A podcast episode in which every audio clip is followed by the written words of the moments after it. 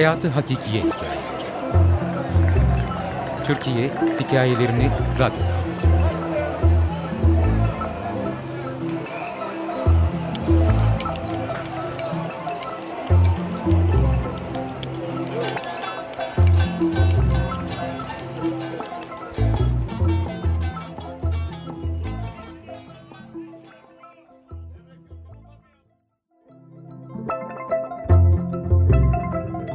Banaz'ın Yanileri Dedemin evine elmalık derler bizim oralarda. Ağ uzatılarak. Evin tam karşısında haşhaş, mısır, nohut ekilen bir tarla, tarlanın başında ve sonunda elma ağaçları, yanındaysa yalnızca elma ağaçlarından oluşan bir bahçe vardır. Evi de içine alan tüm arazi kavak ağaçlarıyla çevrilidir. Yani bizim oralarda sınırlar kavak ağaçlarıyla çizilir. Önce Banaz köyü kurulmuş. Sonra biraz zenginleşenler az ileride kendilerine betonerme evler yapmaya başlamışlar. Yani yıllar içinde betonerme evlerin olduğu bölge büyümüş ve bugünkü ilçeye, Banaz'a dönüşmüş. Köydeki 15-20 hane ise kendi hallerinde varlıklarını sürdürmeye devam etmişler. İkisinin arasında tek tük evler, uzunca bir yol ve yolun iki yanında yine kavaklar vardı. Kıt kanaat geçinen babamla dedem bizim elmalığı işte bu yol üzerine yapmışlar. Yani ikisinin de ilk inşaat mimarlık deneyimi olan evimizde mutfakla banyo kuzeye baktığı için kışın elmalığın suları musluklarda donardı. Bir de evin bir köşesi vardı ki orada oturmak yasaktı. Çünkü inşaat sırasında o köşeye demir yetmemiş, olanla idare edilmiş. Tek büyük eseri elmalıkla mimarlık defterini kapatıp çiftçiliğe devam eden dedemin türlü marifetlerinden bir diğeri ise uzun, kıvırcık, gür kaşlarıydı. Yani kışın karlı havalarda bir süper kahraman gibi kapımıza kadar kaşları üzerinde kar taşıyabilirdi. Sonra sanki karlar ona yol boyu arkadaşlık etmemiş gibi kapının önünde sakince onları silker, eve öyle girerdi. Evimizin duvarında boy boy çeşit çeşit av tüfekleri asılıydı. Dedem arada bir onlardan birini omzuna asıp uzaklara giderdi. Yani yaban hayvanlarının huzurunu bozsa da kendi yaptığı ahırda ineklerine ve merdivenin altında tellerle ayırdığı kümesteki tavuklarına çok iyi bakardı. Nenemle birlikte pet şişeyi kesip ucuna emzik ekledikleri biberonla buzağı beslediklerini kaç kere gözlerimle görmüşümdür. Anadolu'nun her yerinde olduğu gibi bizim orlarda da evlerin, sülalelerin, kişilerin birer lakabı vardır. Elmalıktan gelip geçen insanlar hep lakaplıdır. Yani lakap deyip geçmeyin, lakabın bir de adabı vardır.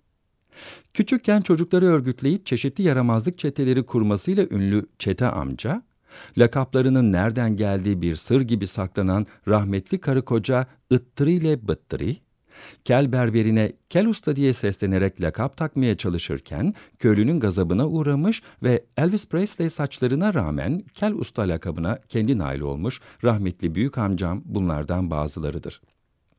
Okul tatillerinde soluğu elmalıkta alır ve tabii türlü lakapları da misafir etmiş olurduk. Bu arada dedemin de bir lakabı olabileceği nedense hiç aklıma gelmemişti. Çünkü adab-ı lakap gereği lakaplar seslenmek için kullanılmadığından kulağıma çalınmamıştı. Lakap dediğiniz bir şaka malzemesi değildi bizim orada. Kimi zaman bir durum belirtiyor, kimi zamansa bir tanım, geçmişten bir iz, bir sıfat ya da Kel Usta'da olduğu gibi bir ders vermenin sonucu olabiliyordu. Yani aslında formülü de tam bilinmiyordu. Ne bileyim aslında alay sayılmasa da lakapla seslenilmezdi. Yine de lakap sahipleri lakaplarını bilir, sahiplenirdi. Herkes tarafından uyulan tüm bu kurallar silsilesi içinde günlerden bir gün babamla köye vardığımızda köy meydanında çok yaşlı bir amcayla karşılaştık. İnsanları pek seçemez olmuştu. Yani bu durum her köy sakininin asli görevi olan köye gelen gideni takip etme konusunda amcayı biraz zorlamaya başlamış olacaktı ki babam ne dedi ne ettiyse kim olduğunu adamcağıza anlatamadı. Kulakları ağır işiten amca en sonunda beklenen soruyu sordu. Len oğlum kimlerdensin sen? Bir deyiver bakam. İşte o zaman babam ertelediği cevabı amcanın kulağına doğru bağırdı. Ben Ali Efendilerden Yani'nin oğluyum. Yani mi? Benim kaşlarında kar bile taşıyan türlü marifetlere sahip dedemin lakabı Yani miydi yani? Amca gözleri parlamış vaziyette ''Lan oğlum İsmet sen misin? Tanıyamadım ya lan. Bu kız senin kız mı?'' gibi türlü anlamsız sorularla babamı oyalayıp ona darıların durumunu anlatırken ben çocuk kafamda bunun nasıl mümkün olabileceğini düşünüyordum.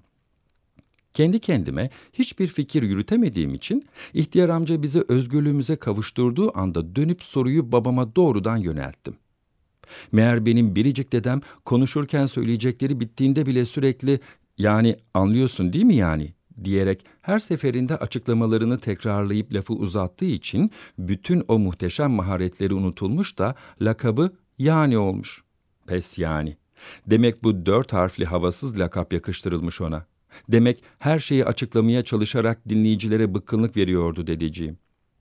Geçenlerde dedemin bu hazin hikayesini bir arkadaşıma anlatırken babamı düşündüm de yani hakikaten babam bile aslında ne kadar çok yani diyordu.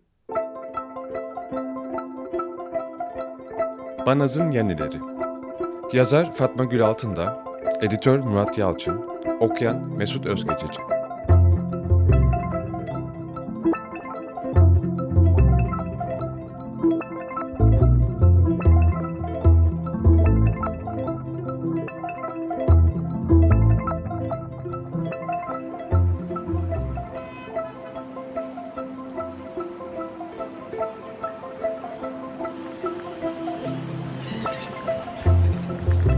Hayatı Hakikiye Hikayeleri. Türkiye Hikayelerini Radyo'da